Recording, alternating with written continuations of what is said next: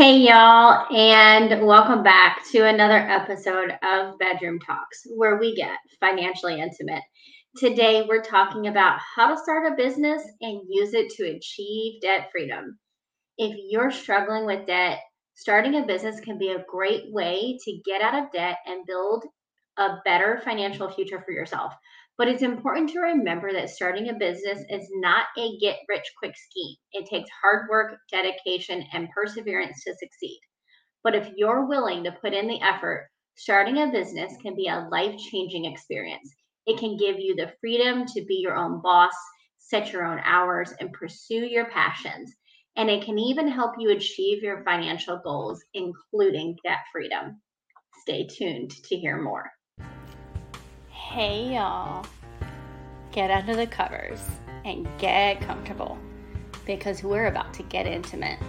No, not that kind of intimate, but close.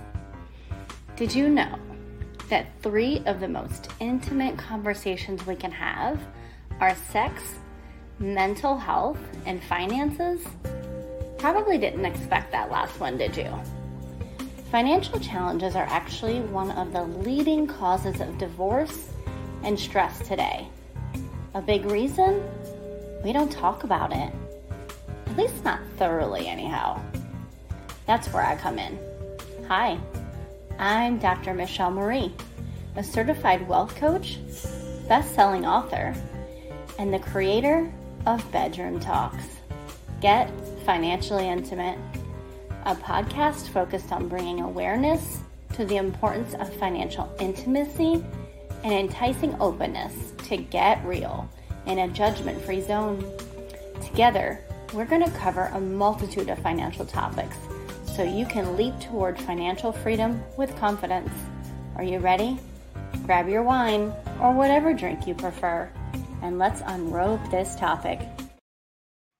All right, y'all. In this episode, I'm going to share some tips on how to get started with a business and then use it to become debt free.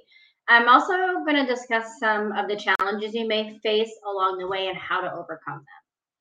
So, here are a few things you need to do to start a business. You want to choose a business idea.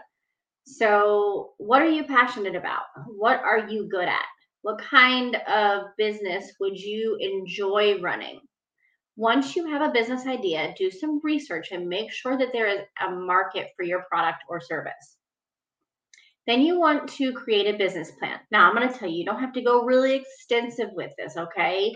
But this is a roadmap for your business. It should outline your business goals, strategies, and financial projections. You can uh, Google some templates for this.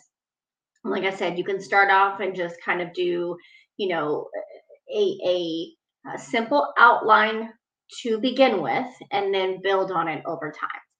Then you want to get the necessary permits and licenses. Depending on your type of business that you're starting and where you're located, you may need to attain obtain a certain uh, type of business permit or license. Be sure to research the requ- requirements in your area. Specifically, in my area, I have to have a business license in order to operate a business. Okay. Your state or city may not require that, but know whether it does require it and whether you have to have permits.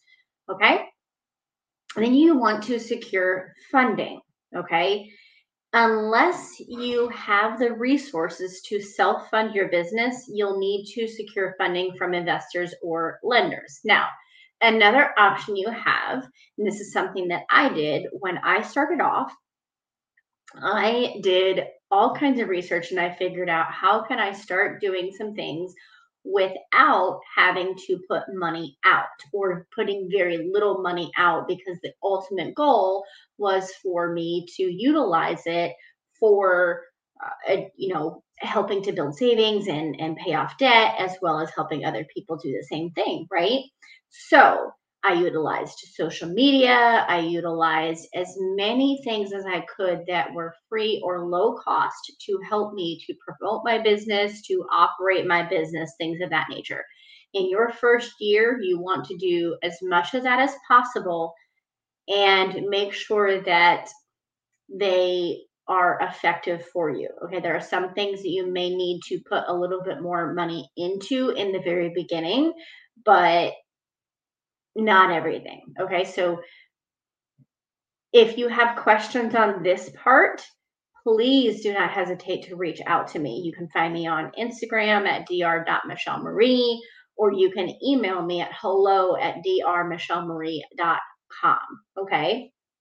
And the last thing you want to do is market your business. Once your business is up and running, you need to start making it, excuse me, you need to start well you, you you need to make it work right? But you also need to promote it to your potential customers. There are many different ways to market your business such as online advertising social media marketing and networking.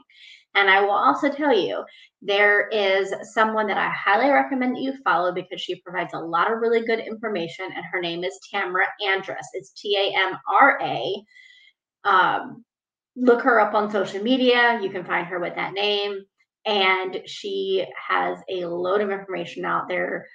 You also probably want to take a look at some other individuals. Just go on social media and search for, you know, business coaches, marketing experts, things of that nature. And actually, if you've heard of Clubhouse, go on Clubhouse and look up the Club Marketing Cafe. And well, I'm sorry, it's actually a house now because it changed things around there are a load of resources on there as well. All right. Now, let's get into a little bit of encouragement motivation because this process can be daunting sometimes. It is not always easy to start a business, but it is definitely possible. Okay. If you are willing to put in the hard work and dedication, you can succeed. So, here are a few tips to help you stay motivated in your journey to starting a business. Number one, set realistic goals. Do not expect to become a millionaire overnight. Set realistic goals for your business and celebrate your successes along the way. Also, don't be afraid to fail. Failure is part of the entrepreneurial journey. Everyone makes mistakes. So, the important thing is to learn from the mistakes and keep moving forward. You also want to surround yourself with positive people. Surround yourself with the people who believe in you and your business because they're going to support you and encourage you when you need it most. Just a few additional tips for success here. Provide excellent customer service. Customer service is an essential way for any business, essential method for any business. Make sure that your customers have a positive experience over time and every time they interact with your business.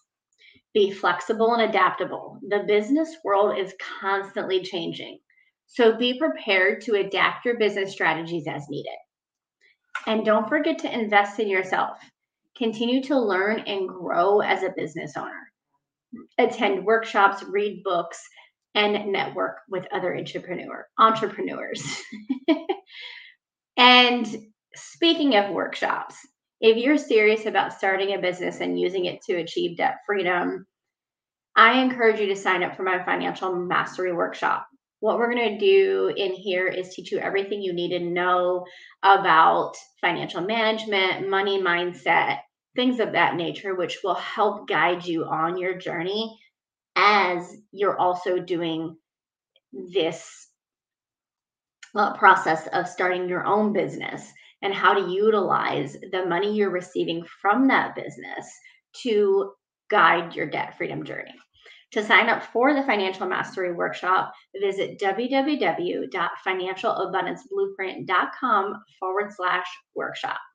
All right, y'all, thanks for listening. I hope this episode has been informative and helpful. If you have any questions about starting a business or achieving debt freedom, don't hesitate to reach out to me. I am always happy to help. Don't forget to like, share, subscribe, follow, and leave a review. I want to hear what you're thinking about this podcast and the episodes that I have drop every single Tuesday and even the bonus ones that come out occasionally on Thursdays. All right, y'all. Talk to you soon.